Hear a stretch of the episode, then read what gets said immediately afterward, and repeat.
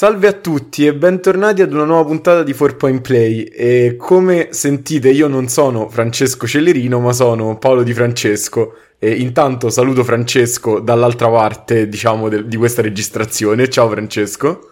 Ciao Paolo, alla fine ce l'abbiamo fatta. eh. Questa puntata è stata rinviata mille volte, ha avuto mille intoppi, tra cui non ultimo voglio chiaramente ringraziare e augurare un buon lavoro futuro a chiunque abbia cambiato il sito dell'Eurolega mentre preparavamo la puntata facendo scomparire le annate passate. Sì, Però se sono qui come seconda voce, un motivo c'è e lo lascerei dire a te. Esatto, diciamo, vabbè, intanto dico solo una cosa che eh, ringrazio Basketball Reference che non pensavo avrei mai usato per le statistiche dell'Eurolega del 2001, però diciamo a proposito, visto E che mi sono che hai fatto fatto già lo scappare, spoiler. esatto, mi sono fatto scappare la stagione di cui parleremo, è ora di presentare il nostro ospite che è Niccolò Fiumi di 3MP e Backdoor Podcast. Ciao Niccolò, grazie di essere qui.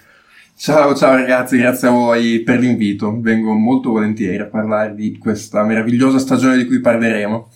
Allora, come diciamo avrete capito, questa è la seconda puntata, e come avrete anche letto dal titolo a questo punto, questa è la seconda puntata di Yearbook e per la seconda puntata abbiamo deciso di calare l'asso, ossia l'unica stagione che abbiamo tra, diciamo, quelle in programma in cui la squadra italiana in questione ha vinto l'Eurolega. Quindi si tratta appunto della stagione 2000-2001 della Virtus Bologna qualche tifoso, diciamo, di qualche altra squadra in particolare, forse sarà triste di questo, ma andiamo oggi a raccontare Si a potrebbe non apprezzare. una, la stagione, anzi, non una delle stagioni, la stagione più vincente del, insomma, degli anni 2000 della storia di qualsiasi squadra italiana. nonché la prima stagione, diciamo, dell'Eurolega moderna. Infatti quell'anno c'era l'altra competizione che mi sembra no- quei nomi di quando su PES non hanno le licenze di giocatori e campionati, che era la Supro League, dove giocavano tipo il Maccabi, CSKA, Efes, Panathinaikos, che tanto vabbè, vinse l'anno dopo, ma Nicolò questo non lo vuole sentire. a. Bologna in casa, una delle serate più brutte della mia vita. Però insomma c'era ancora questa diatriba, e questa, lotta tra FIBA ed Eurolega che forse vi ricorderà qualcosa che è successo anche ultimamente. E ancora c'era un formato con quattro gironi, poi ottavi al meglio delle tre, quarti al meglio delle tre, e semifinali e finale al meglio delle cinque. E tra l'altro, vabbè, c'era l'Alfonso Ford Trophy che non aveva ancora questo nome e, infatti perché lo, lo ha vinto. eh, esatto, non aveva il nome Alfonso Ford perché eh, diciamo per fortuna era ancora vivo il buon Alfonso Ford e essendo vivo segnava e l'ha vinto proprio lui.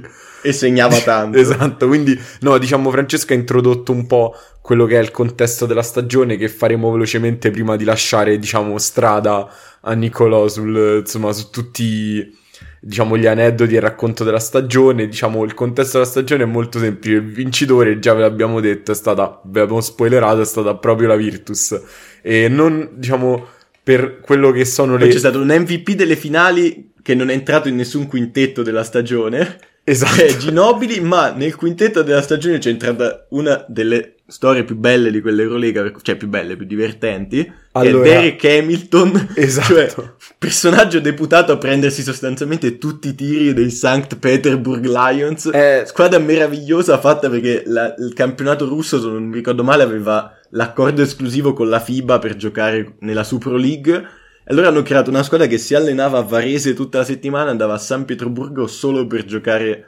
le partite. Tra l'altro ha poi- introdotto il tema due cose, appunto quello dei quintetti eh, che adesso vi, vi- diciamo vi elenco e quello delle squadre incre- incredibili che c'erano in quell'Eurolega appunto del 2000-2001. Allora diciamo il primo quintetto era formato da Bullock che giocava a Verona, appunto da Alfonso Ford che giocava nel Peristeri, da Hamilton come ha detto Francesco, da Gregor Fucca della Fortitudo e da Tomasevic del Buduknost che è stato l'MVP, L'MVP. della stagione. E Sì, tra- che poi vabbè, l'anno dopo tra l'altro è andato proprio da chi ha perso in finale. Esatto, ha giocato proprio al Tau Vitoria, appunto diciamo all'attuale Basconia. Nel secondo quintetto c'erano Rich che giocava a Lugano, gli Adelis, gli Adelis scusate, del PAOK, Pau Gasol, addirittura Pau Gasol, Già sentito questo, mi pare giocasse l'anno scorso a 20 anni di distanza. esatto, Giannulis eh, del PAOK e poi il primo, l'unico giocatore, diciamo, in questi quintetti della Virtus che era il centro Griffith. Le semifinali sono state tra eh, Virtus e Fortitudo, c'è stato un derby poi in semifinale clamoroso, e poi, diciamo, dall'altra parte del tabellone l'EK Atene è stato sconfitto proprio da, dal Vitoria. Diciamo, questa è, è la stagione, quello, quello, che è successo, diciamo, i premi che sono stati assegnati, qual era un po' il contesto. E chiaramente, diciamo, io adesso, prima di iniziare il viaggio, eh, direi di parlare un po' di quello che era, appunto, lasciando parola un attimo a Nicolò e poi eh, magari introducendo sì, anche perché un po' di... In quell'anno lì io credo che cioè, tu probabilmente eri a malapena nato e io stavo all'asilo a Taranto uh, con mia madre che cerca- mi faceva ripetere a casa le filastrocche che mi insegnavano le maestre per evitare che le imparassi con l'accento tarantino perché le fa- non le piacevano le O chiuse, quindi direi che di quell'anno in diretta ho visto ben poco, quindi diciamo che ci appoggiamo sul nostro sì, ospite. Sì, no, infatti io, io avevo po- po- pochi anni, allora diciamo che molto pochi. No, diciamo volevo appunto iniziare a attivare Nicolò su quello che era il roster di questa squadra prima di iniziare, diciamo, co- con il percorso. Io mi sono segnato un po' chi erano i, i primi giocatori per punti, minuti, eccetera, ma eh, appunto vorrei prima di tutto un overview sul roster da lui che sicuramente ha più, più diciamo, idee su questo più ricordi. Sì, sì, oh. sì. Sì, io fortunatamente in quegli anni lì erano gli anni delle superiori, quindi cioè, ho, mh, ero abbonato, le ho viste tutte dal vivo, quelle in casa, insomma, eh, sono stagioni che ho vissuto a pieno. E quelli erano gli anni, sono, quello e l'anno successivo sono stati gli ultimi due anni del, quelle che a Bologna chiamavano le guerre stellari, nel senso che Virtus e Fortitude in quelle stagioni lì avevano due proprietà iper multi miliardarie e negli ultimi anni poi milionari perché eravamo passati all'euro. E, e si dalla... rubavano i giocatori a vicenda. Esatto. Jaric, Smodis, Frosin. Esatto. E infatti la storia poi in realtà, cioè perché poi quella per la Virtus è una stagione di sliding doors e la prima sliding doors è proprio nel mercato perché l'oggetto del contender di quel mercato era Andrea Meneghin eh, si era scatenato un'asta tra Virtus e Fortitudo, Medellin veniva dallo scudetto con Varese due anni prima, il eh, campionato europeo vinto con l'Italia, cioè era mh, uno dei giocatori più forti d'Europa in quel momento, non solo in Italia, cioè era net- nettamente uno degli esterni più forti d'Europa, un giocatore tra l'altro incredibilmente moderno perché lui eh, con, con, la taglia e la stazza che aveva poteva giocare tranquillamente anche da portatore di palla, da, da handler, quindi era veramente un giocatore avanti, avanti con gli anni e avanti, avanti proprio negli anni della pallacanestro, anche per, per il periodo storico. Si scannarono Virtus e Fortitudo, eh, sembrava fosse cosa fatta per Meneghina la Virtus, e invece all'ultimo secondo Seragnoli della Fortitudo fece un rilancio folle e Meneghin firmò la Fortitudo e a quel punto la Virtus dovette andare sul piano B, che era in mano Ginobili da Reggio Calabria, che detto oggi fa un po' scappare da ridere.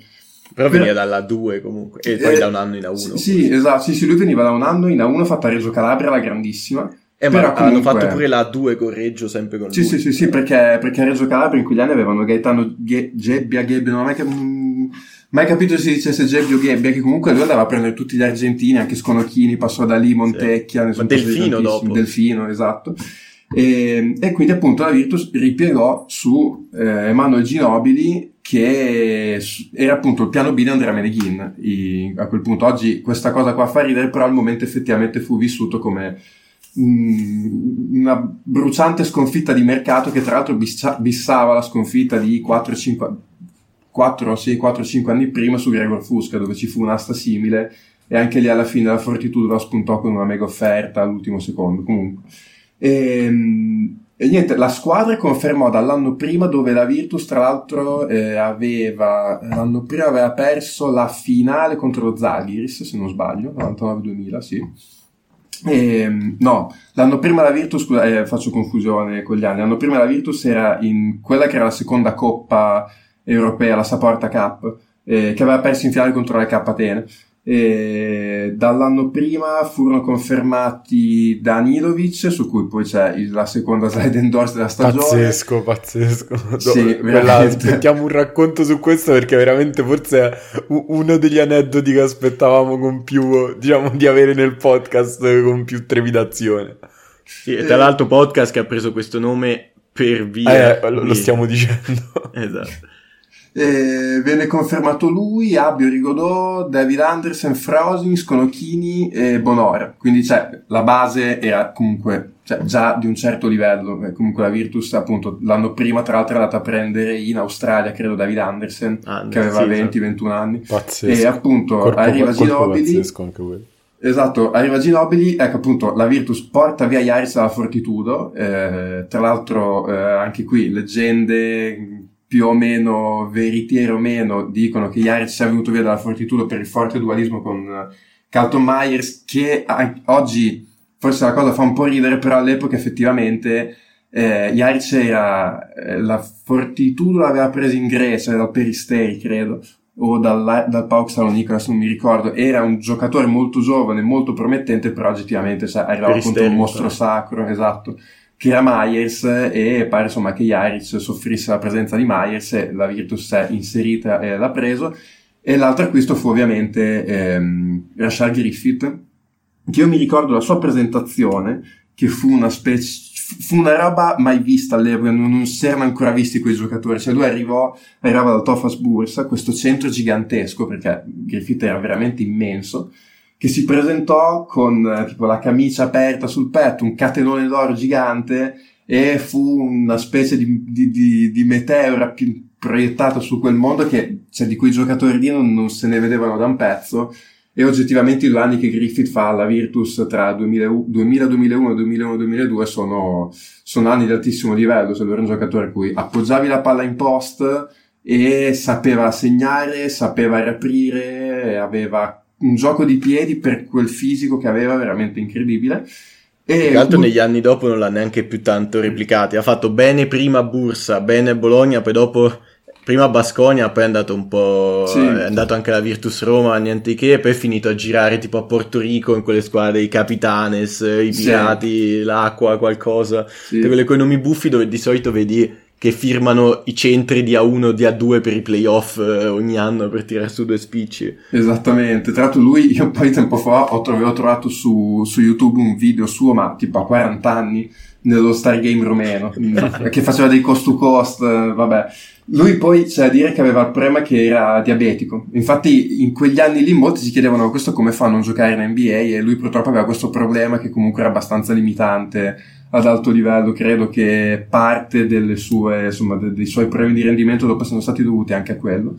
E poi ecco, per non farsi mancare niente, la Virtus chiuse il mercato con Mattias Modis, preso dal Kirkanovo Mesto. E anche lì, eh, sia lui che David Anderson all'epoca erano, diciamo, giovani ed erano la coppia di ricambio di Griffith e Frosini che erano i due titolari. Eh, a posteriori, ecco, pensare che quella squadra lì avesse Griffith e Frosini e i cambi fossero David Anderson e Mattias Modi, insomma, fa, fa un po' ridere, nel senso che comunque effettivamente si dice spesso che quella era una squadra che sui 12 aveva una qualità impressionante, poi se pensiamo che appunto perimetro, portatori di palla tu avevi Jaric e Rigodò, avevi Abbio, avevi Sconocchini, Ginobili, eh, insomma tutto quel po' di roba, effettivamente la qualità della squadra è abbastanza impressionante. Beh, Andersen comunque in quel momento è un rookie, come detto, cioè più o meno è arrivato a Sì. Bologna, quei quattro anni sono stati la sua prima esperienza. Beh, Smodis dopo ha vinto, eh, è stato anche quintetto di Eurolega con Messina al Sesca, ha Sì, vinto sì, l'Eurolega anche con lui. Lui, Tra l'altro era, anche, anche- anche lui relativamente avanti, perché comunque per il suo ruolo tirava bene come percentuali e volumi rispetto a quello che facevano i suoi colleghi. Ma infatti a posteriori poi io ogni tanto infatti quando sono andato a rivedere le partite a ripensarci adesso fa strano vedere che comunque il titolare fosse Frosini che per quanto fosse un, un 4 che oggi sarebbe un 5 cioè oggi proprio non esisterebbe Sì, sì, no, Frosini vabbè, 4. impossibile. Ma stava sempre un po' sbasso, poi, insomma, non è, non è Esatto, proprio esatto. una cosa Faceva, faceva il 4 perché aveva il tiretto alla media, comunque fra- strano, però aveva sto tiro dai 4-5 metri che ce l'aveva e, e fa strano pensare che il titolare fosse lui e Smodis che comunque era, era, giovane, ma era comunque meno una scommessa di Andersen. Lui comunque era già un giocatore un po' più affermato, comunque arrivava da delle buone stagioni a casa sua e, e infatti poi quell'anno lui ci sono delle partite dove incide molto e già l'anno successivo io mi ricordo proprio la finale quella col Panathinaikos dove fa 26 punti in finale cioè comunque era un giocatore già un po' più avanti mentre Andersen farà il meglio in Virtus l'ultimo anno che è poi quello che porta alla sparizione della squadra Smodis arrivò che era già un po' più pronto e, e quindi niente diciamo questa era eh, l'ossatura di squadra dove doveva esserci anche Sasha Danilovic Guarda, ti, eh, no, ti, fermo un secondo prima, giusto sì, una sì. cosa al volo prima che vai con questa storia incredibile, eh, per, diciamo, per dare un, una conformazione. Eh, questi erano diciamo, i giocatori che componevano la rotazione che tendenzialmente vedeva di solito, diciamo, poi a causa di infortuni, situazioni particolari poteva cambiare, ma il quintetto che era formato da eh, Jaric, Rigaudot, Ginobili Frosini e Griffith e poi l'unico diciamo della panchina che giocava tanti minuti quanto i titolari era Abbio e sì. poi diciamo per completare la rotazione diciamo dei giocatori che stavano più in campo anche quella diciamo stretta da finali playoff c'erano Andersen, Smodis appunto e Bonora che sì. era l'unico altro che giocava insomma intorno ai 15 minuti così Bonora che ha macchiato la sua carriera andando all'Eurobasket Roma dopo essere passato dalla Virtus e la Virtus Roma. No, Abbio più che altro faceva spesso una staffetta con Rigodò per quel che ho visto. Che sì. Ma quando appena Rigodò faceva un paio di falli sul perimetro lo toglieva e metteva Abbio e viceversa. Quindi sì, sì, diciamo, poi dopo ti devo chiedere alcune cose su diciamo, una, de, delle curiosità statistiche, ma adesso ti lascio con la storia di Danilovic perché è incredibile.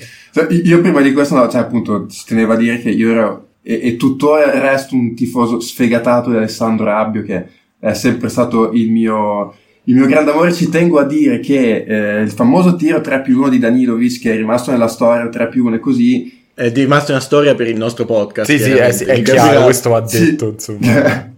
esatto, cioè resto ovviamente della storia 3 più 1, Danilovic tutto quanto, ma quel 3 più 1 se Abbio non avesse fatto i 39 minuti che aveva fatto prima di quel 3 più 1 non ci sarebbe mai arrivato, perché l'MVP di quella finale fino al 39esimo è Abbio, perché in quella partita lì la Fortitudo aveva già praticamente vinto e non aveva vinto di 20 semplicemente perché Abbe aveva fatto una partita pazzesca tenendo di la Virtus da sola. E anzi Abbe in quella partita diventa famoso semplicemente perché dopo il 3 più 1 di Danilovic e dopo la palla persa di River sull'ultima azione Abbio perde palle si piglia la cazzata di Danilovic e quindi nell'immaginario collettivo Abbio diventa pure famoso perché si piglia la cazzata di Danilovic perché non gli passa l'ultimo pallone. Se non fosse che Abbio era mi pare a 22 e Danilovic fino al 3 più 1 aveva fatto schifo, ma ho detto come detto. Poi da lì alla fine del supplementare fa 20. Però ecco, è, è giusto dare questa pillola per, per, ridare un po' di giustizia storica a Picchio Abbio, che era un grande giocatore e giocherà anche una gran stagione 2000-2001, tra l'altro. Ma più che altro in quella stagione non è finita a litigare, non so se con Jaric o L'anno Messina, dopo, che... l'anno dopo. Ah, eh, esatto. Sì, ah, sì, l'anno dopo, dopo, anche lì, leggende narrano che si scazzottò in spogliatoio con, eh, con Jaric, infatti esatto. fu tagliata e andò a Valencia, se non sbaglio. Esatto, Valencia. E, e, niente, appunto, andiamo questo, all'altra slide indoor della stagione. Praticamente fatta questa. Ah, esatto, mi ero dimenticato un pezzo in realtà, perché la prima slide indoor è che quell'estate lì c'è il cambio di proprietà e la proprietà passa da eh, Alfredo Cazzola, che era storico proprietario della Virtus, quello che aveva iniziato no, le guerre stellari con Seragnoli a furia di spese incredibili. La società passa a Marco Madrigali eh, imprenditori che all'epoca lui aveva questa società che importava i videogiochi NBA Live, tutti quei giochi lì, i videogiochi in Italia, e, mh, ricco tanto quanto Cazzola, forse anche di più, infatti lui fa questa grande squadra e dopo aver allestito questa squadra prepara la presentazione in grande stile a quella che oggi si chiama Unipol Arena, 10.000 persone, palco, non mi ricordo c'era, chi c'era a presentarsi, una valletta d'eccezione, così, c'è stata una qualche fidanzata di Jaric, visto sì, il suo curriculum. Probabilmente. Tra la Canalis, diciamo la che... Nina Moric, Adriana Lima esatto. non so chi altro. Eh, sì, su quello che ha combinato Jaric a Bologna in campo femminile ci sarebbe da fare un podcast a parte, ma non è questa la sede per parlare.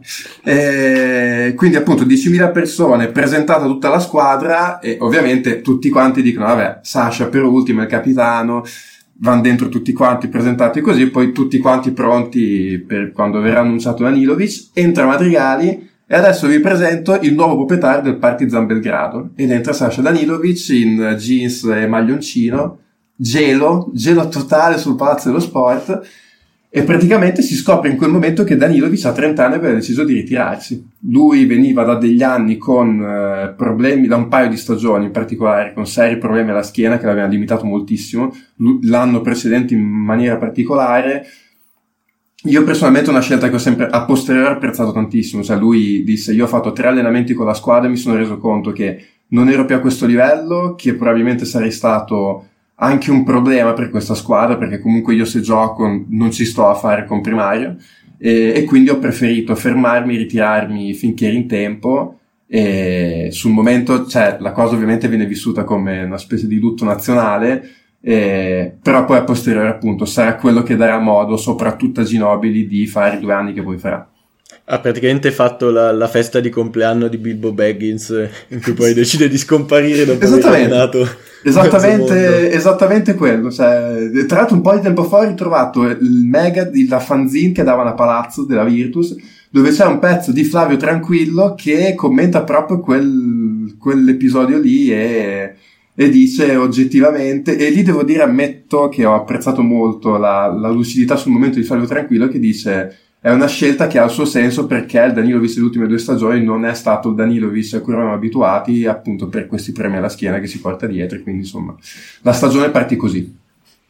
Beh beh diciamo che modo, modo con i, proprio con i botti di iniziare e come poi però... No, i botti... i botti, scusa ti devo interrompere un attimo, non c'entra con questa puntata, non c'entra con la scorsa che abbiamo fatto, Monroe ha firmato con i Bucks. Con i Bucks, pazzesco, guarda, io non, no, veramente no, non ce la faccio, l'ho letto, è arrivato, cioè visto, c'è arrivato sullo stesso gruppo il messaggio, io l'ho, ho già dato, comunque vabbè, No, vabbè, sì, diciamo, vabbè, questo è un... Uh, un po'. Beh, a proposito, a questo punto abbiamo nominato altre puntate del podcast. Ci tenevo a dire che comunque il nostro Nicolò è molto impegnato nella politica e tutti i, i, cittadini dell'Emilia Romagna devono ringraziarlo. Ringraziarlo facendo il santo. Tipo, tipo, come nelle scuole c'è il presidente della Repubblica nelle sta, negli uffici. Tipo adesso i cittadini emiliani ci danno una foto di Nicolò a casa. Esatto perché in una delle ultime puntate di 3MP uh, eh, ha evitato che Baraldi andasse a fare il presidente di regione per, in nome della stabilità politica, pur sacrificando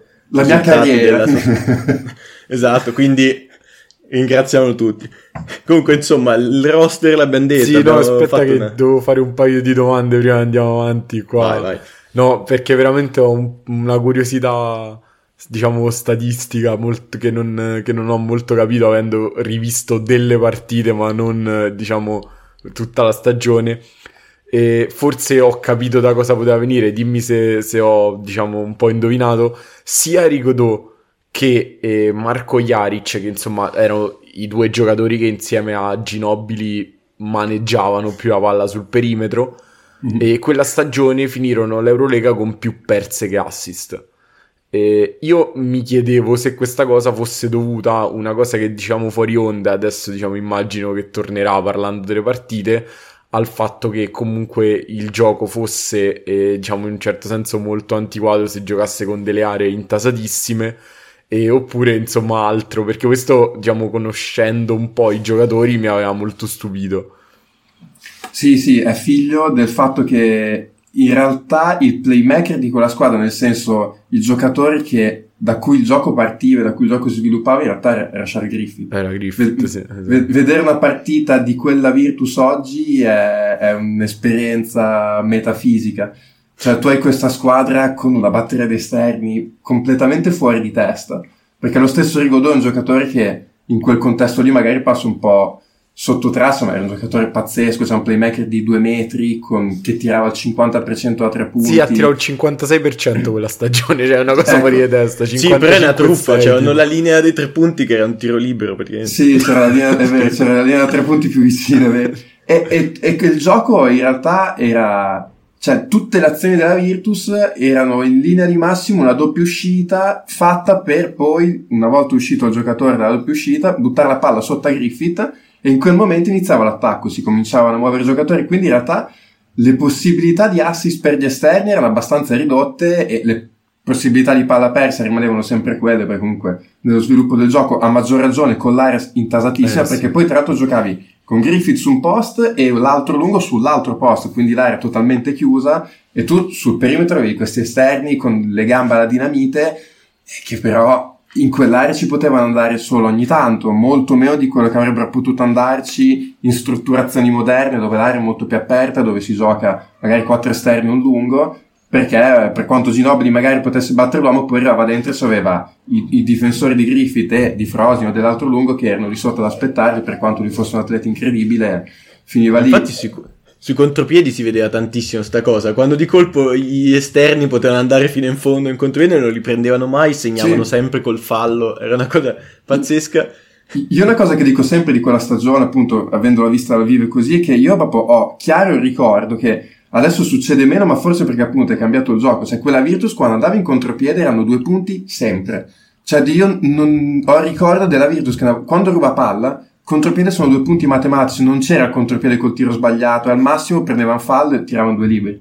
Ma cioè, io poi ricordo di questa Virtus che quando andavo in contropiede, e, e appunto a ripensarci è poi anche normale con quegli atleti lì, eh, quando andavo in contropiede era inarrestabile, però al contempo, rivedendo appunto anche un po' di partite, era una scelta che aveva un senso, perché giocavano tutti quanti così, lo stesso Vittoria, in finale giocava esattamente in quel modo, doppie uscite, doppio post, palla dentro, Vittorio Alessander, Alberto, Scuola, lunghi incredibili. Perché eh, infatti hai nominato avevano... forse l'unica squadra che aveva una batteria di lunghi, non, non, so se superiore, ma comunque quantomeno a livello della Virtus. Eh, sì. Più che altro loro erano, avevano, a livello di tiro erano messi peggio come esterni, c'era Fuore Forest lì come sì, si chiama Forest, Stombergas Stombergas eh, che veniva tra l'altro dalla stagione prima in Virtus eh, esatto Stombergas è un gran tiratore però lui sì. Eh, però il punto è che a parte loro due, l'unico altro che provasse a tirare sostanzialmente era Bennett. Eh, comunque lasciavano spazio serenamente. Infatti, io sono rimasto sconvolto a un certo punto a vedere Bennett che si butta dentro, poi scarica in ala per la tripla di fuori. E dico, ma da dove è uscita sta cosa? Cioè, per... le altre azioni non finiscono così. Sì, e, fa... effettivamente. No, diciamo sempre fuori onda, ci sono delle spaziature stranissime, cioè ci sono delle azioni in cui sono in tre sul lato debole e gli altri due che hanno un quarto di campo per giocarsi il pick and roll lo fanno mandando il play verso i tre che sono dall'altro lato, intasando ancora di più il tutto, oltre al fatto che era bellissimo il salto a due all'inizio dei quarti, che è una cosa che sì. avevo totalmente dimenticato. Mamma mia, quello veramente era una scoperta. Tra l'altro... Però... Eh, se non sbaglio, è in quella stagione che si passa ai 4 quarti a 10 minuti. Se non è quella stagione, è quella prima. Quella fu una delle prime stagioni, se non la prima in assoluto, dove si passò ai 4 quarti a 10 minuti perché fino all'anno prima si giocava con i due tempi da 20. Come, come in NCAA praticamente. Sì, sì, sì, Alexander esatto. e Griffith che andavano dentro letteralmente a culate, cioè andavano in posto e iniziavano a spostare la gente. Mamma mia, comunque sotto. le sfide in post di quella finale sono incredibili. Alexander e Griffith, Scola, Alberto è cioè, veramente quei livelli, livelli lunghi pazzesco anche. No, comunque... comunque prima di fare i seri c'era anche uno, vabbè, uno scarico libero a un certo punto Rigodò che non veniva neanche guardato per tirare col contatto.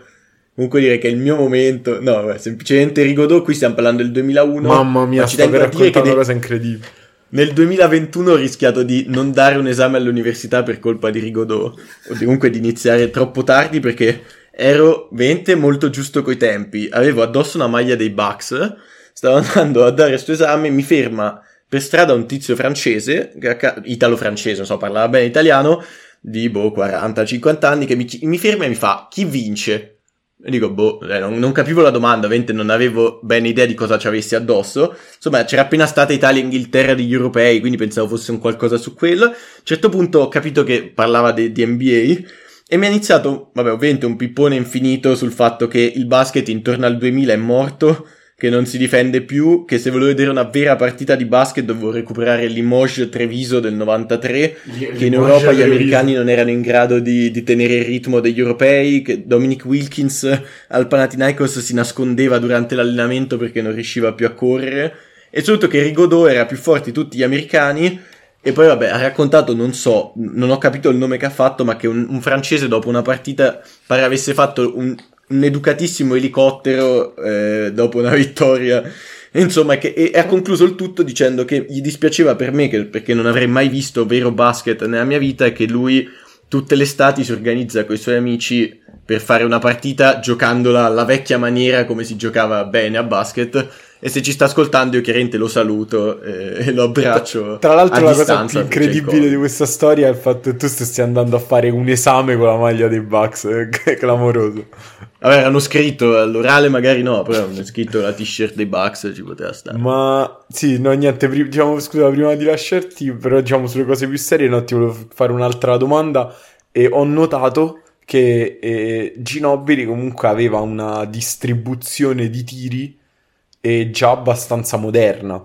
Nel senso, era un giocatore che andava eh, tipo 5 volte a partita in lunetta e tentava 5 triple a gara circa, 4 e 9, insomma, cosa del genere. Cioè, che, che è una cosa che mi è saltata molto all'occhio in eh, il contesto di una stagione del genere, comunque. Ma sì, e mh, mm, questo anche perché era figlio di quel modo di giocare. Nel senso, comunque, la palla così tanto in post basso spesso quando veniva riaperta generava tir da tre punti, se non diretti sul movimento palla, perché molte volte le difese, e anche in finale con Vittoria, se non sbaglio, loro usavano molto il raddoppio dal fondo. E una volta che la palla esce bene sul perimetro, magari da un raddoppio, tu hai una situazione di vantaggio sul perimetro, quindi se non già dallo scarico diretto, dal movimento palla ti si aprono dei tiri aperti, quindi lui prendeva quello, oppure sul recupero della difesa, batteva la difesa, penetrava, andava al ferro, quindi a metà campo era molto quello il suo gioco. Cioè, lavorare, e, in generale poi era il lavoro degli esterni, Virtus, eh, in quel gioco lì, cioè lavorare ad ottimizzare le uscite di palla da, dal post basso. E quindi poi credo che la distribuzione di tiro sia anche una conseguenza di quel modo di giocare. Boh, direi che sul roster più o meno ci siamo, però non abbiamo ancora detto gran... Abbiamo citato mille volte le finali senza mai però entrare nel, nel merito della stagione. Però insomma la stagione inizia con una sconfitta di uno con l'IK, però poi tutte vinte fino alle finali. Insomma, cos'è che ti ricordi dei gironi e poi avanti? Vai, salta Quella partita vuoi, lì vai. in particolare... Esatto, okay. tutto tuo. In particolare quella partita lì de, de, con l'IK eh, fu un ricordo di quella stagione perché fu la partita di esordio di Ginobili in Eurolega dove fece un punto. E, ehm, e, e mi ricordo che dopo quella partita ci fur- furono alzati parecchi dubbi su, sul giocatore, sulla tenuta. Lui stesso fu molto critico con lui. Mi, mi è capitato poco tempo fa sotto mano una sua intervista dopo quella, dopo quella, partita dove lui disse devo ancora lavorare molto, non sono ancora di questo livello, devo... Cioè, tutte robe che ha detto adesso sono incredibili, però appunto, cioè, Ginobili che dopo la prima partita dell'Eurolega dice no, non sono ancora di questo livello, devo lavorare, devo fare dei passi in avanti. E, ehm, fu diciamo un, un, piccolo piccolissimo campanello d'allarme perché poi se non sbaglio dalla partita dopo la Virtus iniziò una striscia di 33 vittorie consecutive tra Coppa Campionato e Coppa Italia ehm, e, Beh, quindi... banalmente non credo che Tranquillo si sarebbe mai chiesto durante già le finali, quindi dopo tutta quella stagione, dopo un errore di Ginobili che sbaglia una schiacciata, fa chissà se questa cosa impatterà psicologicamente sulla sua gara. Credo che a posteriori nessuno avrebbe dubbi su Ginobili in quel momento no. magari è legittimo fare una domanda del genere. Sì, sì, sì, assolutamente. Ma infatti è appunto è la distanza del tempo che fa sembrare strani certi ragionamenti, ma all'epoca effettivamente cioè, ci stavano, ci stavano tutti quanti e Ginobili non vince premi fino alla finale anche per quel motivo, perché comunque lui diciamo, era, ancora, era un giocatore assolutamente non affermato a livello europeo che si stava confrontando per la prima volta con quel livello in una squadra con tantissimi giocatori che invece il livello Eurolega lo maneggiavano con cura da, da anni, da, da, tantissimo tempo. Ma in realtà dunque io sulla, sulla regular season eh, non ho cioè, ricordi particolari, cioè, mi ricordo una Virtus in controllo, cioè in quel momento tu avevi... Io mi ricordo quelle stagioni dove non si considerava quasi quello che succedeva fuori da Bologna, ma un po' perché vabbè c'è un po' questa mentalità purtroppo abbastanza chiusa a Bologna dove dove, dove, si guarda poco fuori dai confini della città, che è una cosa che adesso fa cioè, non ci sta, però all'epoca oggettivamente tu avevi in squadra le due delle boh, cinque squadre più forti d'Europa. Beh, scusa, e... neanche Los Angeles ha tre, come dicevi nell'ultima puntata, sempre in TMP, neanche Los Angeles ha tre palazzetti di questo eh, livello. esatto, appunto. C'è questo leggerissimo problema di, megalo- di megalomania che eh, però, se non altro, tornando indietro, posso dire che in quegli anni un minimo era giustificato perché oggettivamente c'erano queste due squadre. La Virtus di quella stagione in particolare che ti dava la sensazione di, di avere in controllo tutto quanto. Te, tra l'altro, una partita non di Eurolega di svolta di quella stagione è il primo derby che si giocò come quasi sempre sotto Natale, dove la Virtus vinse di 37-38 punti. E, e, e, lì mise proprio, cioè, segnò abbastanza marcatamente la distanza che c'era con la Fortitudo che comunque fino alla semifinale con arrivò la Virtus fece sì arrivò in semifinale tra l'altro perdendo anche lei credo due o tre partite in tutto e, eliminando Real Madrid face, vincendo il proprio girone in cui aveva non aveva un girone impossibile però comunque vinse il proprio girone e, e comunque insomma la Virtus nelle partite con la Fortitudo che era appunto una delle prime competitor in Europa eh, vinceva sempre larghissimamente. Quindi, diciamo, il girone di qualificazione venne vinto perdendo solo quella partita. E, e però fu visto come un qualcosa, non dico di ineluttabile, ma quasi. Cioè adesso, Guarda, per prendere proprio i numeri, cioè anche solo la differenza punti, la Virtus aveva più 101, la seconda che era la IK aveva più 59. Poi tra l'altro un girone dove seconda e terza arrivarono IK e Tau che fecero poi l'altra semifinale. Tra l'altro una cosa appunto su questo, sul Tau che era nel girone, e tu hai detto no appunto che la partita, una delle partite di svolta della stagione è stata ehm, appunto il derby sotto Natale. E, però ti volevo chiedere una cosa su se ti ricordi diciamo più o meno qualcosa sulla partita eh, giocata a inizio novembre contro il Tau eh, perché fu la partita che in un'intervista quando chiesero a Messina qual era stata la partita di svolta diciamo per eh, un po' la mentalità della squadra per di quell'anno eccetera lui rispose la partita del, del primo novembre contro, contro appunto il Tau e, e, dice che diciamo lì dimostrarono qualcosa a loro stessi e fu, e fu, appunto poi in realtà la prima di 17 vittorie consecutive arrivata dopo una sconfitta in campionato da Udine. Sì, sì, sì, me la ricordo, me la ricordo abbastanza bene che quella partita, mi ricordo che era a Palazzo e, ehm, ed era una partita dove la Virtus fece una fatica tremenda.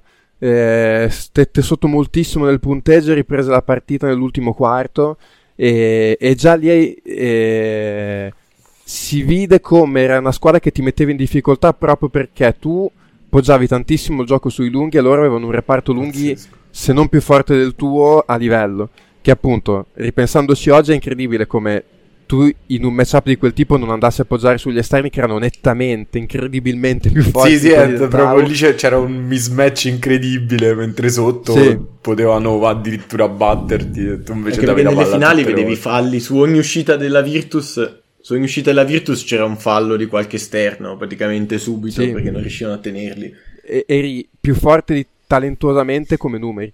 E, ehm, e, secondo me appunto lì eh, sì, me la ricordo quella partita perché appunto hai avuto l'impressione di poterli battere sul loro campo perché comunque tu giocavi queste partite col Tau picchiando la palla sotto lo facevano anche loro eh, vinsi una partita stando sempre attaccato anche nei momenti in cui loro andarono avanti eh, di parecchio anche credo forse fino alla doppia cifra.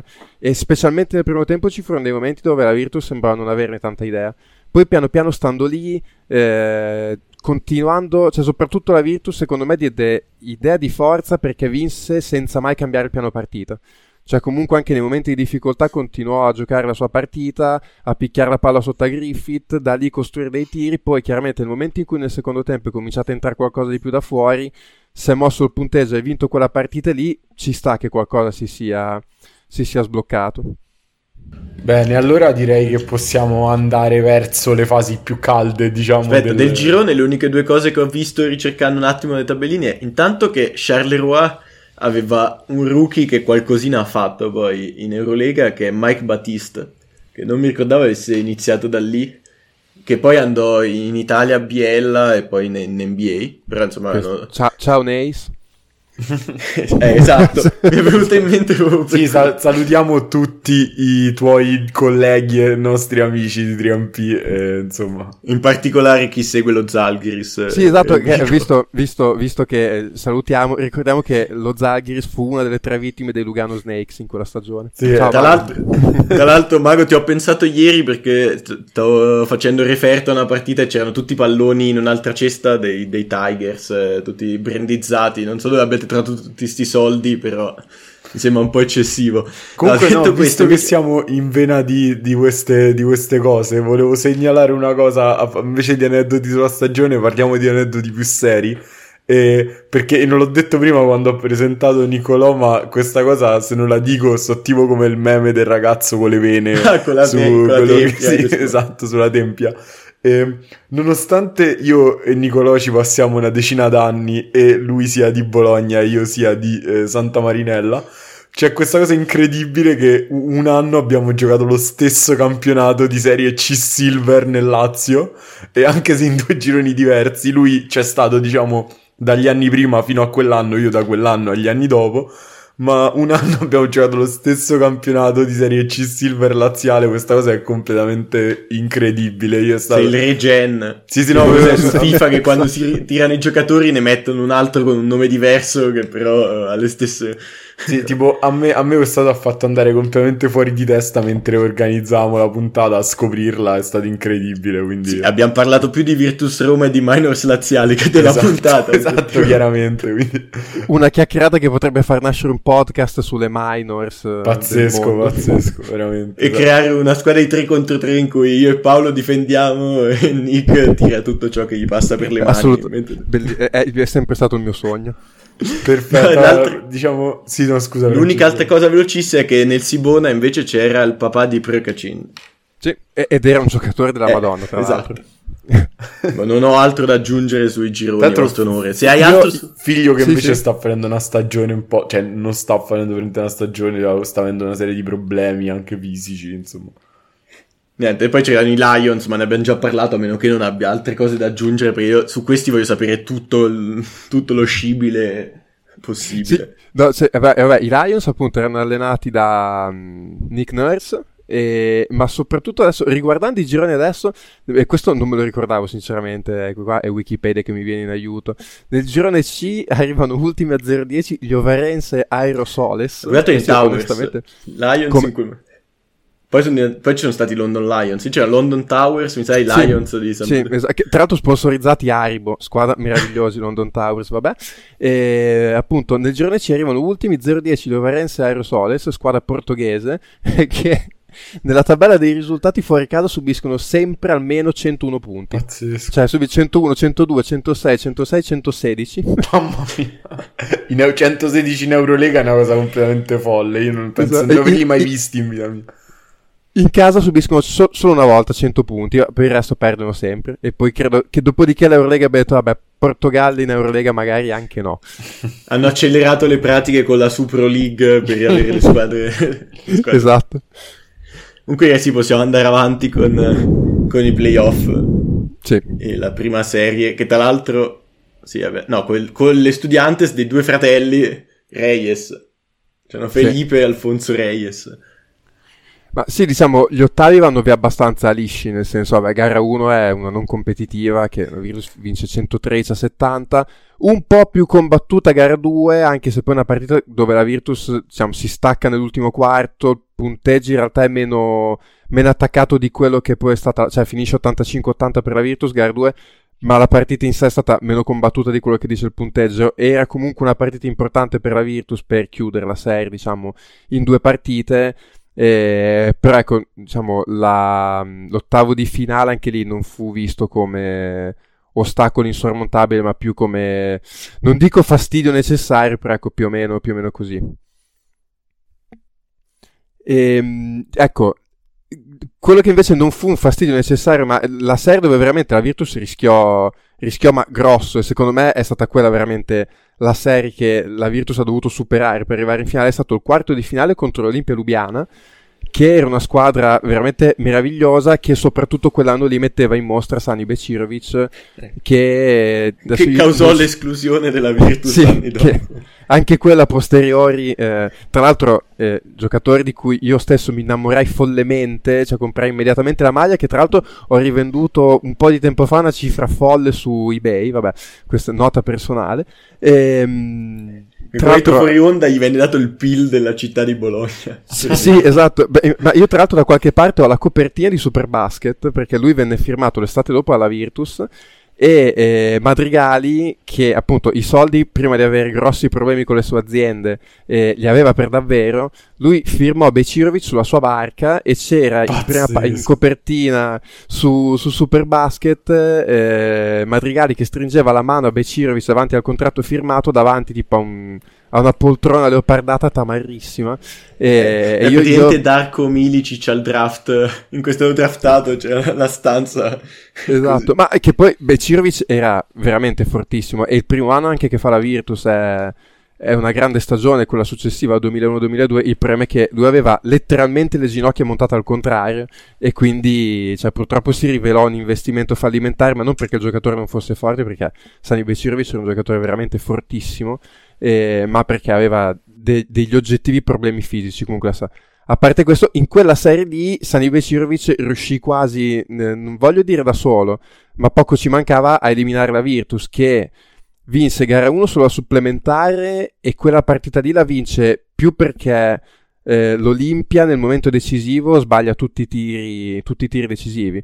Cioè mi ricordo Emilio Kovacic ci giocava, che poi giocò in Fortitudo lui, eh, che nel momento decisivo fa uno su due liberi e... Mm, e poi nel finale lo stesso Becirovic ha due o tre volte il pallone per vincere la partita, lo sbaglia sempre, la Virtus riesce a tirare la supplementare e nel supplementare poi alla fine è decisivo Ginobili che non aveva mai fatto canestro fin lì che mette l'unica tripla della sua partita che vince la partita su cui comunque l'Olimpia tira per vincere sulla sirena con la palla che gira sul ferro ed esce e poi comunque anche gara 2, che è una delle poche partite che io non sono mai riuscito a vedere, la sentì per radio, me la ricordo quella, eh, però non sono mai riuscito a vedere niente di quella partita. La Virtus vinse eh, 80-79 all'andata a gara 1 e 81-79 gara 2. Sì, due, tre punti di stacco. Esatto. E, e, mi ricordo la sofferenza terrificante per radio a sentire sta partita dagli inviati a Lubiana e, mm, e lì la Virtus eh, cioè, si tolse un bel problema perché rischiò seriamente una gara 3 contro quell'Olimpia per come aveva messo in difficoltà la Virtus nelle prime due partite era veramente sarebbe stata molto molto pericolosa ma tra l'altro mancava Rigodò poi mancava sì. anche Sconochini non so se fosse ancora il no, periodo eh, della ecco, Sconochini e tra l'altro sì, questa perché... cosa di Sconochini magari possiamo un attimo farci un passaggio cioè di quello che è esatto, successo infatti, nella stagione a Sconoghini. Sì, fu, infatti è un pezzo, il pezzo che avevo saltato perché lui la prima giornata di campionato eh, risulta positiva all'antidoping contro Siena e viene squalificato anche qui con i soliti tempi della giustizia mesi. italiana. Esatto, il problema è che lui fu trovato positivo credo a novembre lo squalificarono a febbraio. È un po' come è successo con Moraschini quest'anno. E il problema è che lui poi dopo si creò un problema, insomma problemi tra lui e la società, soprattutto tra lui e Messina. Mi ricordo che ci fu, lui fu tuttora molto polemico per, per quello che successe all'epoca. Lui ha sempre rivendicato il fatto di essere risultato come mi viene da dire fanno più o meno tutti i giocatori che risultano positivi, ma vabbè, e che fosse risultato positivo per un, un altro medicinale che non c'entrava niente col doping, e, ehm, che la società non l'abbia mai difeso, che Messina non l'abbia mai ascoltato e quindi sostanzialmente la Virtus poi Mm, credo che lo tagliò addirittura a metà stagione.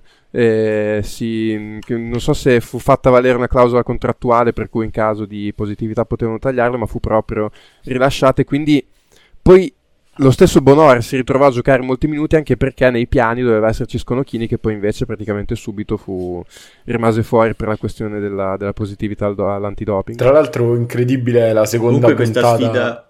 Scusa, Francesco. No, no, finisci, vai. No, dicevo, è incredibile su questo podcast, già la seconda puntata in cui parliamo diffusamente di Sconochini e la prima è stata quella con Solaini che ha commentato anche un po' i suoi, diciamo, partner di, diciamo, di commento. E, no, più che altro per me la sfida, cioè rileggere i tabellini con l'Union Olimpia e rivedere qualcosa è stato un tuffo clamoroso nel passato perché in realtà il primo anno in cui abbia seguito seriamente il basket perché alle medie ci davano i biglietti scontati per la Virtus Roma era il 2008-2009 che oltre ad avermi portato in dote il tifo per i Bucks perché era l'anno di Jennings eh, giocavano Becirovic eh, Primoz Brezek eh, che, che, che anche lui giocava quell'anno a Roma e che poi è andato anche ai Bucks, c'era vabbè, poi Beno Udri, anche lui comunque dai Bucks, Zalgiris. Eh, eh grande Warrior Zalgiris, Beno Udri. Esatto. E quindi è stato un grossissimo salto nel, nel passato. Tra l'altro dovrei controllare se ho gli autografi anche loro, perché io ho sempre custodito con grande gelosia l'autografo di Jennings, però il punto è che avevo incontrato andando in campo scuola in aeroporto tutta la Virtus e quindi io in realtà mi sono concentrato su quello, ma probabilmente avrò anche gli altri. Ora devo andare a ritrovare sta cosa, il mio quadernino dell'epoca e, e vedere cosa. Tanto tre persone, qua tre persone che sono state più di una volta al palazzetto a vedere la Virtus Roma in questo, in questo podcast oggi, eh, tra l'altro. Fantastico. Io, io, la stagione dell'Eurocup di Rock Stitch, Stipcevic la porto nel ah, cuore.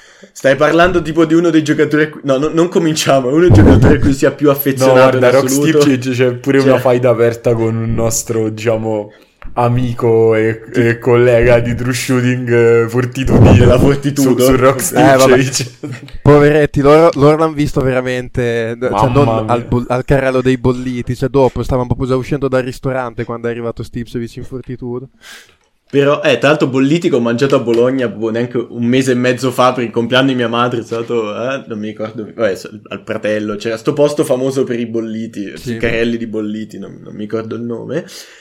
Comunque, in realtà, il discorso è che abbia... quando nella puntata con voi ho dovuto leggere l'oroscopo, si parlava del, um, della partita col Banvit e lui ed Ercole ci hanno quasi qualificato in Eurocup. Quindi io, Stipcevic, avrò un amore eterno per lui, lo difenderò sempre. No, lo Ercole, però, insomma, adesso lo sai dove ha firmato, sì.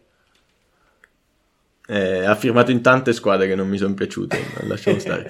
Tra l'altro, no, in quella Virtus, ultimissima cosa, poi direi che andiamo avanti, giocava anche, giocava, era uno degli under, Giulio Casale, a cui poraccio faccio un augurio, oppure se non mi ascolterà, di pronta guarigione per il crociato, che Giu- Giulio Casale che la stagione sua è... e e praticamente della Virtus Roma nuova. A- attuale perché... playmaker della Virtus Roma che gioca eh, in C. Però si è spaccato il sì, crociato. Sì. Ah, da poco. E... No, comunque Lollo Derco mm. ha firmato un'altra squadra di Roma che non è la Virtus e non è manco sì, l'Eurobasket. Non, non, non, lo diciamo, andiamo avanti. Stella Azzurra la... che è sempre in A2. Vabbè.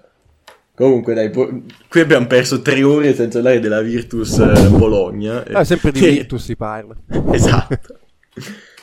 Insomma, se non c'è niente sull'Olimpia, adesso ci sono le semifinali con la Fortitudo. Momento in cui, se qualche fortitudino ci ha seguito davvero fin qua, credo che staccherà il podcast. Comunque, grandi saluti ai nostri amici. Perché...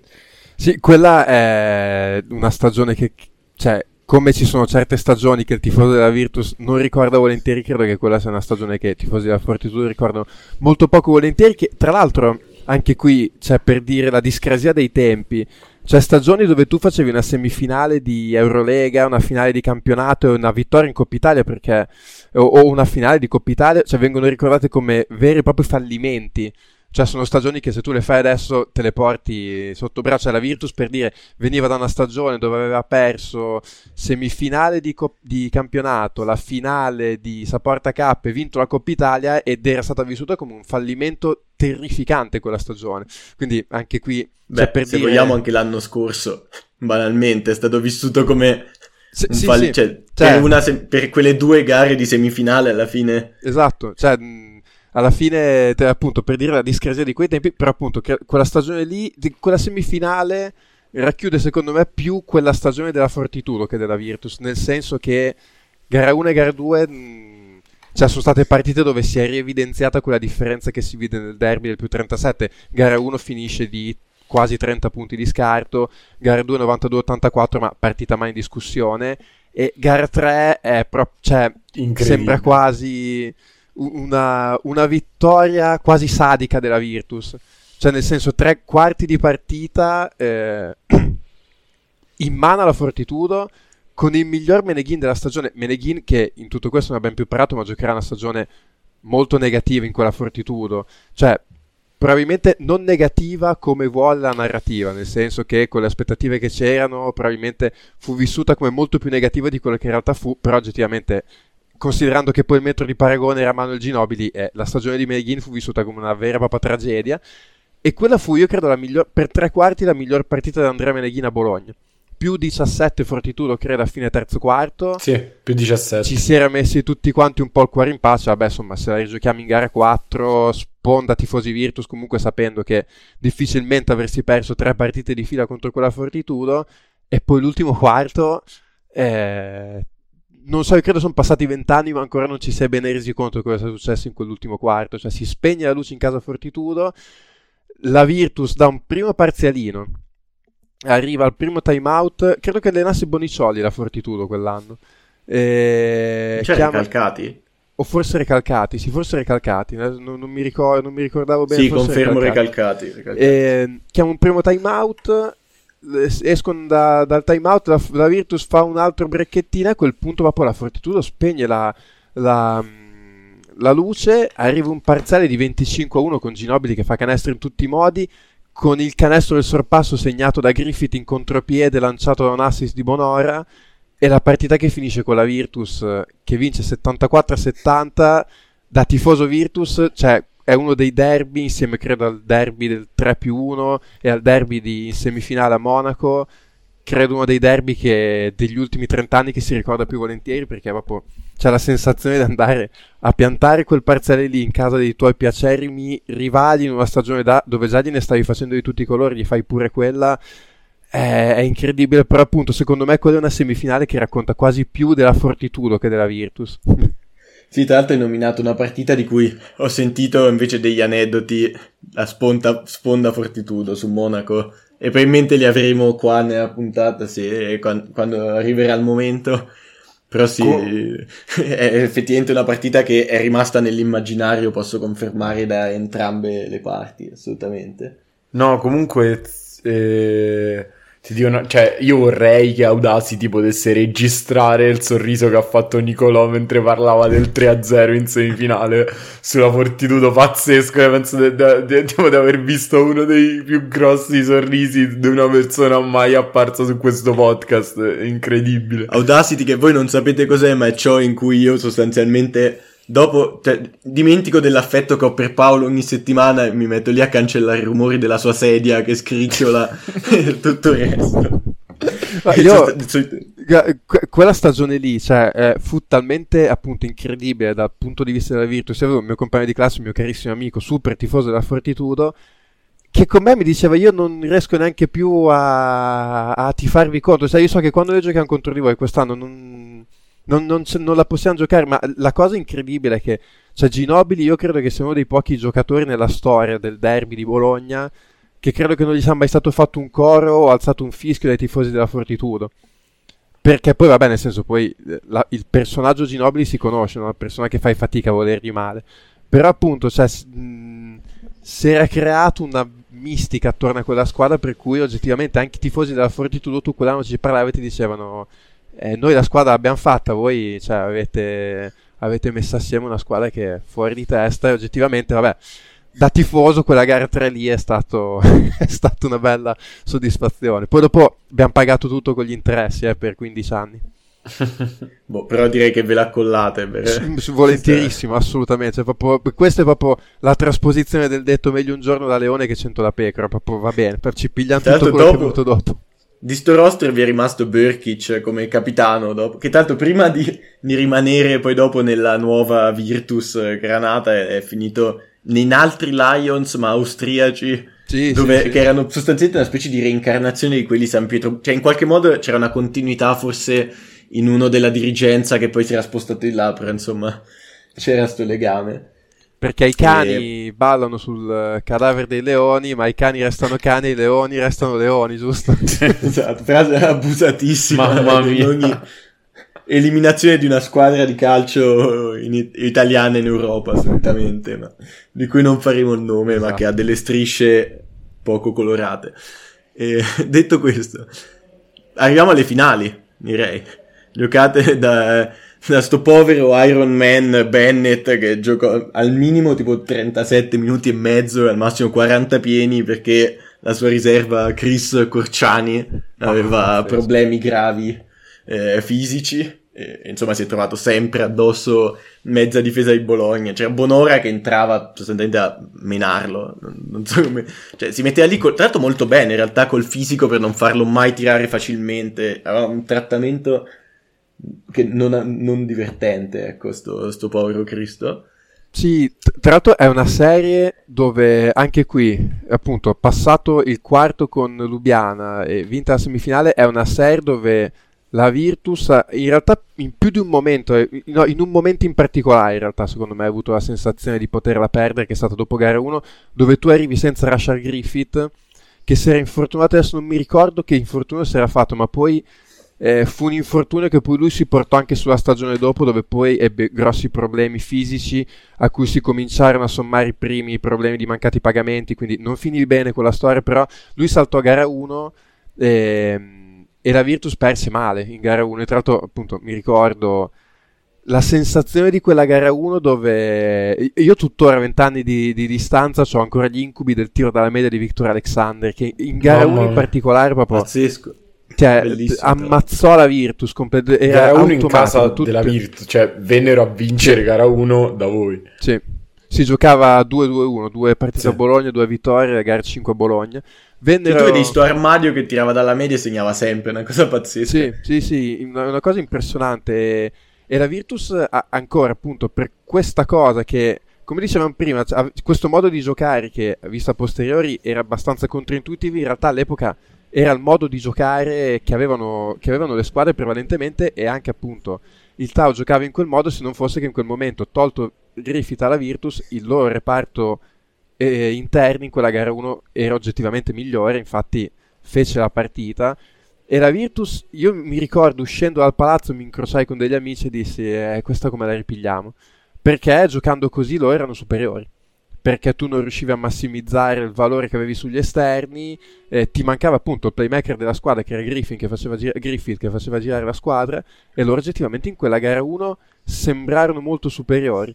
Però poi in gara 2 si verificò quello che poi è successo anche a Vittoria, cioè che dopo una vittoria esterna tosta, la squadra che aveva vinto sembrava come se dovesse riprendere fiato, non avesse le energie per fare la seconda vittoria. In gara 2 rientra Griffith, che tra l'altro fa il primo canestro della partita, io mi ricordo il boato che ci fu a Palazzo al primo canestro della partita, cioè come se ci fossero 10.000 persone che, che, che si erano messe sulle sue spalle a dire questa finale se la devi vincere tu. E, e gara 2 di fatto anche un po' per il rientro di Griffith che fu, fu un rientro molto alla, alla Air Monroe nel senso che comunque lui mi ricordo che andò in campo col tutore non era cioè in teoria non avrebbe, in una situazione normale non avrebbe giocato ma fu buttato in campo anche proprio per una questione mentale per dare fiducia alla squadra. E quindi diciamo gara 2 poi da lì andò via molto liscia entrarono in ritmo tutti quanti non ci fu mai molta storia. Però la sensazione era che il Taufu avesse già la pancia piena da gara 1, cioè che avesse fatto il suo, che avesse portato via una partita a Bologna e avrebbe poi provato a vincere la serie in casa e la paura oggettivamente era quella, cioè dopo gara 2 comunque mi ricordo che le sensazioni anche in casa Virtus fossero che sì, abbiamo sistemato un po' di problemi però eh, abbiamo perso la partita che non dovevamo perdere, adesso tornare qua per giocare gara 5 dura. E... Beh, non era c'è da dire che, come hai detto te, sembra, magari sembravano stanchi, non è una roba così incredibile perché rispetto alla Virtus probabilmente avevano una rotazione un pochino più corta. Sì, sì. Oltre al fatto che, come dicevo, Bennett, eh, proprio in gara 1 ha giocato 40 minuti pieni, sì. avevano la, la, riserva fuori, tanti giocatori che non entravano alla fine ruotavano a 7-8, che in realtà ci sta, per, di solito nei, nei momenti caldi della stagione è abbastanza standard ruotare in pochi, però può essere che in questo caso il peso si fosse fatto sentire. Beh, la differenza altre... tra i roster comunque sembrava essere abbastanza, diciamo, importante, considerato che appunto abbiamo detto sui lunghi e c'era un, diciamo, una partita e forse anche addirittura un piccolo vantaggio per, per il Tau Vittoria, ma sugli esterni e secondo me anche nelle riserve, perché appunto finché loro ruotavano a 7, la Virtus aveva una rotazione da 9 giocatori tutti di alto livello eh, insomma, questo faceva la differenza, secondo me. Non so se sì, Nicolò sì. è d'accordo. No, no, ass- ass- eh, assolutamente, assolutamente. Poi, appunto, loro avevano degli esterni molto meno dinamici, cioè comunque eh, Stombergas, Forest, Timinskas erano tutti degli esterni molto orientati al tiro sul perimetro. Diciamo, quello un po' più esplosivo era Bennett, che però era molto più carente al tiro, quindi avevano proprio una conformazione che contro quel gruppo di esterni Virtus andava molto in difficoltà e numericamente comunque sotto canestro la Virtus numericamente pareggiava al Tau perché comunque quattro giocatori ce li aveva. Sì, tra l'altro dicevamo fuori onda, Ora, a parte il fatto che Stombergas l'unica cosa che riusciva ad attrarre tanti falli, Sì. Anche sul tiro, prendeva- anche falli sul tiro. Sì. O sull'uscito sul tiro, sì, sia da Cioè, segnava, Rabbio capitava che da- segnasse da 3 col fallo, per esempio, quello intendevo. Sì, sì, sì, che... cioè sì, esatto, sul tiro sia da, da Abbio che, su... che da Rigodò. No, la roba che, che dicevamo è, abbiamo visto, stavo vedendo un'azione in cui Bennett riceve un blocco a tipo 9 metri praticamente dal canestro verticale per correre dritto per dritto verso l'area. La difesa di Bologna sostanzialmente se ne frega, cioè rimane schiacciatissima sotto canestro. Bennett entra di 2 o 3 metri dentro l'area dei tre punti, poi niente, semplicemente non va dentro, già non si prende il tiro né dalla media né da 3, poi scarica Maluccio, la palla finisce a Oberto e Oberto di nuovo si butta dentro dove, dove è schiacciata la difesa, anche se sarebbe tutto lo spazio per fare qualunque altra cosa per andare a giocare di fisico sotto. Cioè, alla fine, effetti- ah, lì poi non, non gli è andata bene, però era evidente che, che Vittoria stesse cercando tanto la soluzione interna perché avevano dei lunghi veramente forti. Tra l'altro, dicevamo anche sempre del, del matchup tra Alexander e Griffith, che Alexander andava molto facilmente via sulla linea di fondo a Griffith. Cioè, là sotto erano mostruosi, però sugli esterni non facevano questa paura qua.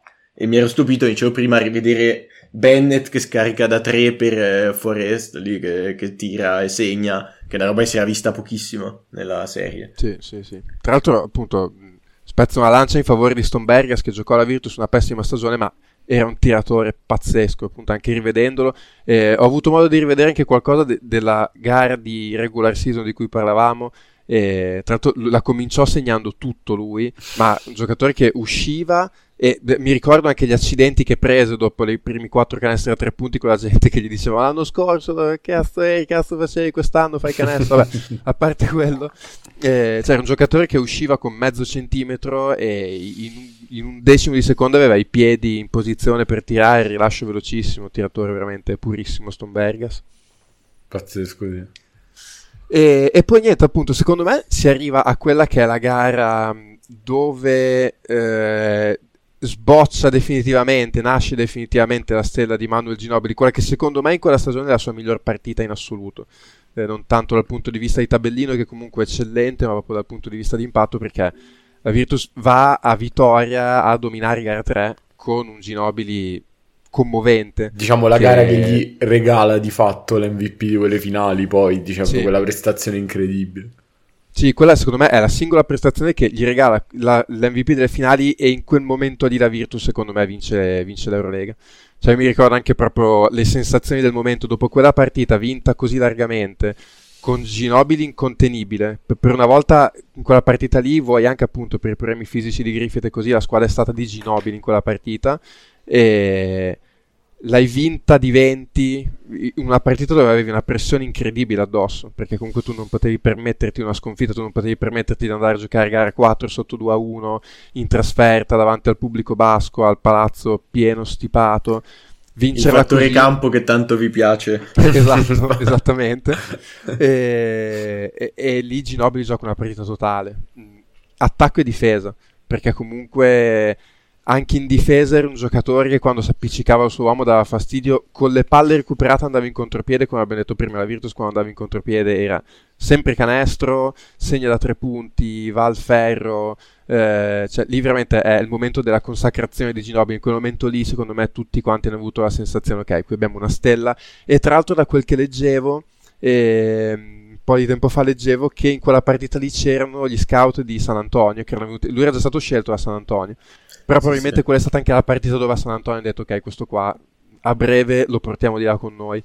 Ehm, E, e lì appunto, secondo me quella è la miglior partita di Ginobili della stagione, è la partita dove si consacra definitivamente, è la partita dove la Virtus vince quell'Eurolega, perché poi appunto gara 4 come gara 2 per il Tau è una rullata epica eh, dove la Virtus non sta mai in partita, ma anche lì forse un po' per stanchezza, forse un po' per la consapevolezza che il tuo l'avevi fatto e, e che ti andavi a giocare gara 5 in casa eh, dove, dove lì si è ribaltato tutto. Cioè, oggettivamente perdere quella gara 5 in casa, quella squadra con quella fiducia che aveva acquisito, con l'ambiente che c'era, era praticamente impossibile. Infatti, poi gara 5, che la ricordo molto bene, eh, ovviamente per forza di cose, eh, è stata una partita abbastanza a senso unico. Cioè, la Virtus non l'ha mai magari spaccata in due.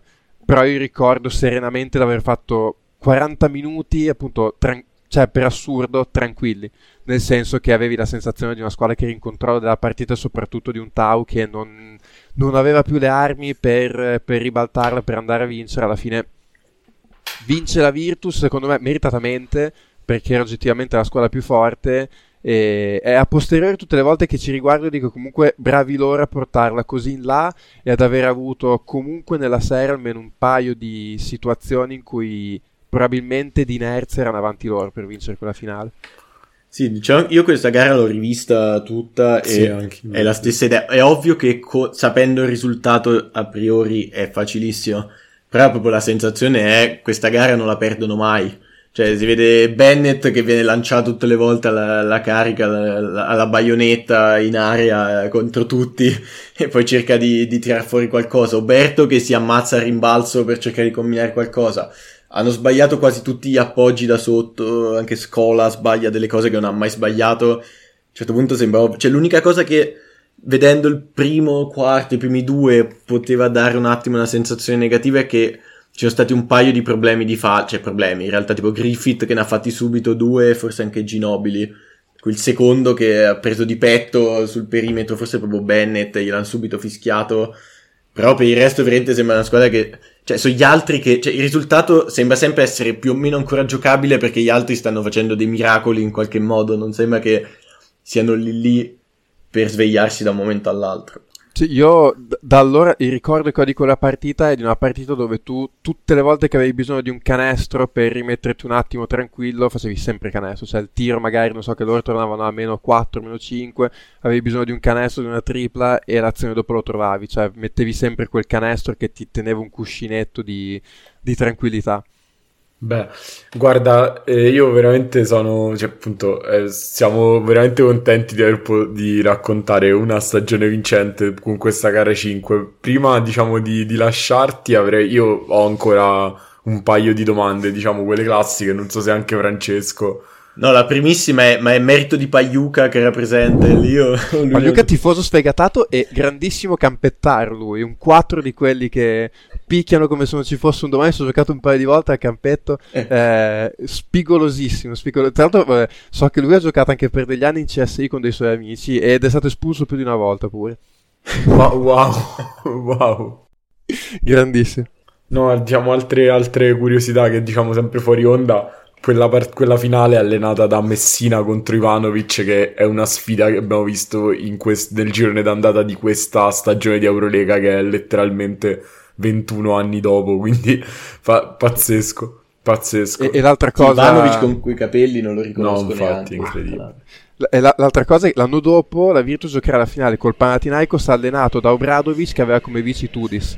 Mamma Te, cioè, non staff da niente se aveva quei Panathinaikos. Infatti, beh, i risultati che hanno ottenuto anche sì. non, beh, solo per il, squadre... non, solo per lo staff, cioè... anche per i giocatori in campo, però risultati insomma di livello. Beh, il Maccabi che aveva Blatt come, come secondo, sì. come assistente, c'erano degli staff mica male in quegli anni. Comunque, diciamo le domande, le due domande classiche che che facciamo, diciamo, che, che vorremmo fare sempre ai nostri ospiti sono molto banali, ma comunque secondo me dicono qualcosa della stagione. E sono chi è stato per te l'MVP della stagione, diciamo tra virgolette tecnico, cioè il giocatore che è stato il miglior giocatore della stagione, e chi è stato invece tipo il giocatore del cuore dei tifosi, quello che in un certo senso associ a quella stagione in maniera affettiva, ecco, se, se vogliamo dire così. Allora, dunque, eh, cioè, quelle due stagioni sono irrimediabilmente legate a Ginobili, ovviamente. Cioè, a Bologna, se tu parli di quelle due stagioni, cioè, tutti quanti dicono Ginobili, cioè, è il nome che lega quelle due stagioni. Quindi, cioè, il cuore ovviamente va lì, eh, per forza di cose. Poi, appunto, lui è una persona che si faceva volere bene. Mi ricordo che eh, capitava di incrociarlo per strada così, persona super affabile, disponibile, per niente, per niente altezzosa, cioè, quindi anche proprio è una persona che a Bologna, al di là del lato sportivo, si è fatto voler bene, quindi sicuramente dal punto di vista affettivo Ginobili. E come MVP eh, io sarei quasi più tentato di dire Rashard Griffith, cioè secondo me Ginobili è molto più l'MVP della stagione successiva, dove veramente c'è parte che ha già uno status e gioca tutta una stagione a livello fuori di testa. In quella stagione lì probabilmente dall'inizio alla fine più continuo Griffith. E poi appunto nel ruolo che abbiamo detto, no? cioè, de- Certo. il playmaker di quella squadra era lui, la squadra girava su di lui. Infatti Hai secondo- detto anche il discorso del, del discorso psicologico, appunto, di rimandarlo in campo nonostante le difficoltà fisiche, perché Certo. era importante averlo. Eh sì, forse Certo, cioè infatti lui- quelle difficoltà fisiche sono state la cosa che l'hanno limitato in finale, che probabilmente è stato l'unico momento in cui non è sembrato così dominante come nel resto della stagione. An- Cioè, la combo, batteria di lunghi avversario così forte, problemi fisici, insomma, in quel momento è sembrato forse un po' meno... Però per il resto della stagione è stato incredibile. Sì, che poi anche lì parlando di sliding doors, eh, lui si fa quell'infortunio che mette la squadra nelle mani di Ginobili anche lì al momento giusto, nella serie giusta dove Ginobili ha una serie dove può dominare e, e nelle due partite decisive, quelle centrali, gara 2 e gara 3, con Griffith lontano dal 100%, la, la squadra va in mano a Ginobili che poi gioca quella gara 3, quindi eh, queste stagioni qua poi ovviamente girano anche sugli incastri giusti e quelli sono anche gli incastri giusti, però ecco appunto su- sulla stagione io ti direi MVP Griffith e appunto il giocatore legato al cuore è impossibile non dire Ginobili. E se vogliamo, volessimo mettere come un MVP del cuore, ma diciamo, diciamo di seconda fascia, al- Per me, seconda Tuo- fascia al- uno tuo, Mariano cioè, proprio Giusti. Il tuo, il tuo giocatore, aff- diciamo, il, il- insomma- Ho un'idea da quello che hai detto prima. ma Eh, infatti, Eh, sì, per me è sempre sapere. picchio up. Eh, certo, ecco, senso esatto. che- e infatti poi cioè, io mi ricordo a fine partita, l'invasione di campo e così, la foto poi che c'è in tutti i poster che ha qualsiasi tifoso virtusino, cioè Abbio che alza la coppa perché comunque poi lui era il capitano, quindi l- l'MVP Ma hai del guardato cuore- in alto perché c'è la foto appesa lì o perché No, stavi no, no. No, in le realtà le in questo memorie? momento è un po' blasfemo, però mi hanno regalato per Natale il calendario di quest'anno e a febbraio c'è una foto imbarazzante di, di Samson, che tra l'altro c'ha questa finestra terrificante nei due denti davanti, quindi in realtà è un attimino un anticlimax abbastanza imbarazzante in questo momento. Tra l'altro con Beh, Scariolo Samson dietro l'avrei visto bene a fare Griffith, Sì. a fare il lungo imposto lì ai tempi. Molto bene l'avrei visto a marcare Griffith. Bene, Niente, io direi che- direi che abbiamo, diciamo, raccontato una... Abusato. Sì, abbiamo abusato del tempo di Nicolò, ma veramente ti, cioè, ti ringraziamo tantissimo per, eh, insomma, in generale... eh, Ma pure fuori onda l'abbiamo tenuto Sì, prima esatto. di cominciare le ore. Ma pure per messaggio prima di, di collegarsi proprio, diciamo, abbiamo abusato de- della sua simpatia, della sua disponibilità e diciamo prima di salutare vi ricordo una cosa che diciamo Niccolò, Niccolò ha un suo podcast come abbiamo presentato all'inizio che è 3MP e anche noi siamo stati ospiti da loro e ospiti anche molto invadenti Gli se proprio, esatto, se proprio vogliamo dirla tutta e quindi come avete visto che c'è una puntata senza numero tra le nostre si chiama What is this? a crossover episode e lì c'è il link che potete appunto eh, cliccare per andare a sentire la nostra puntata loro e in generale per ascoltare il loro podcast che è veramente interessante sono ragazzi appunto preparatissimi simpatici degli amici quindi niente questa marchetta però super dovuta anche perché come avete sentito Nicola è bravissimo e quindi niente Ripeto, sono sconvolto dal fatto che ci siano troppe coincidenze con una persona di loro. e- Sì. Io sono, sconvolto sta cosa. Comunque, sì, anch'io ci tengo tantissimo a ringraziare Nicolò. E niente, grazie. E, e e niente quindi un prossima. saluto a Nicolò appunto e insomma Grazie a voi, un, un piacere. un saluto a Francesco che la- sei l'unico che può parlare di una vittoria. Quindi infatti, sei l'ospite più contento di. Un saluto anche Grazie a a te, Paolo. e un saluto diciamo a tutti gli ascoltatori che sono arrivati fino a qui e ci vediamo al prossimo episodio di 4 Point Play e anche al prossimo episodio di Yearbook. Ciao. Sì, in cui tra l'altro ho finito la sessione finalmente, quindi mi aspetto di potermi chiudere a recuperare un sacco di basket. Quindi. Ciao a tutti allora, ciao. Ciao, grazie a tutti.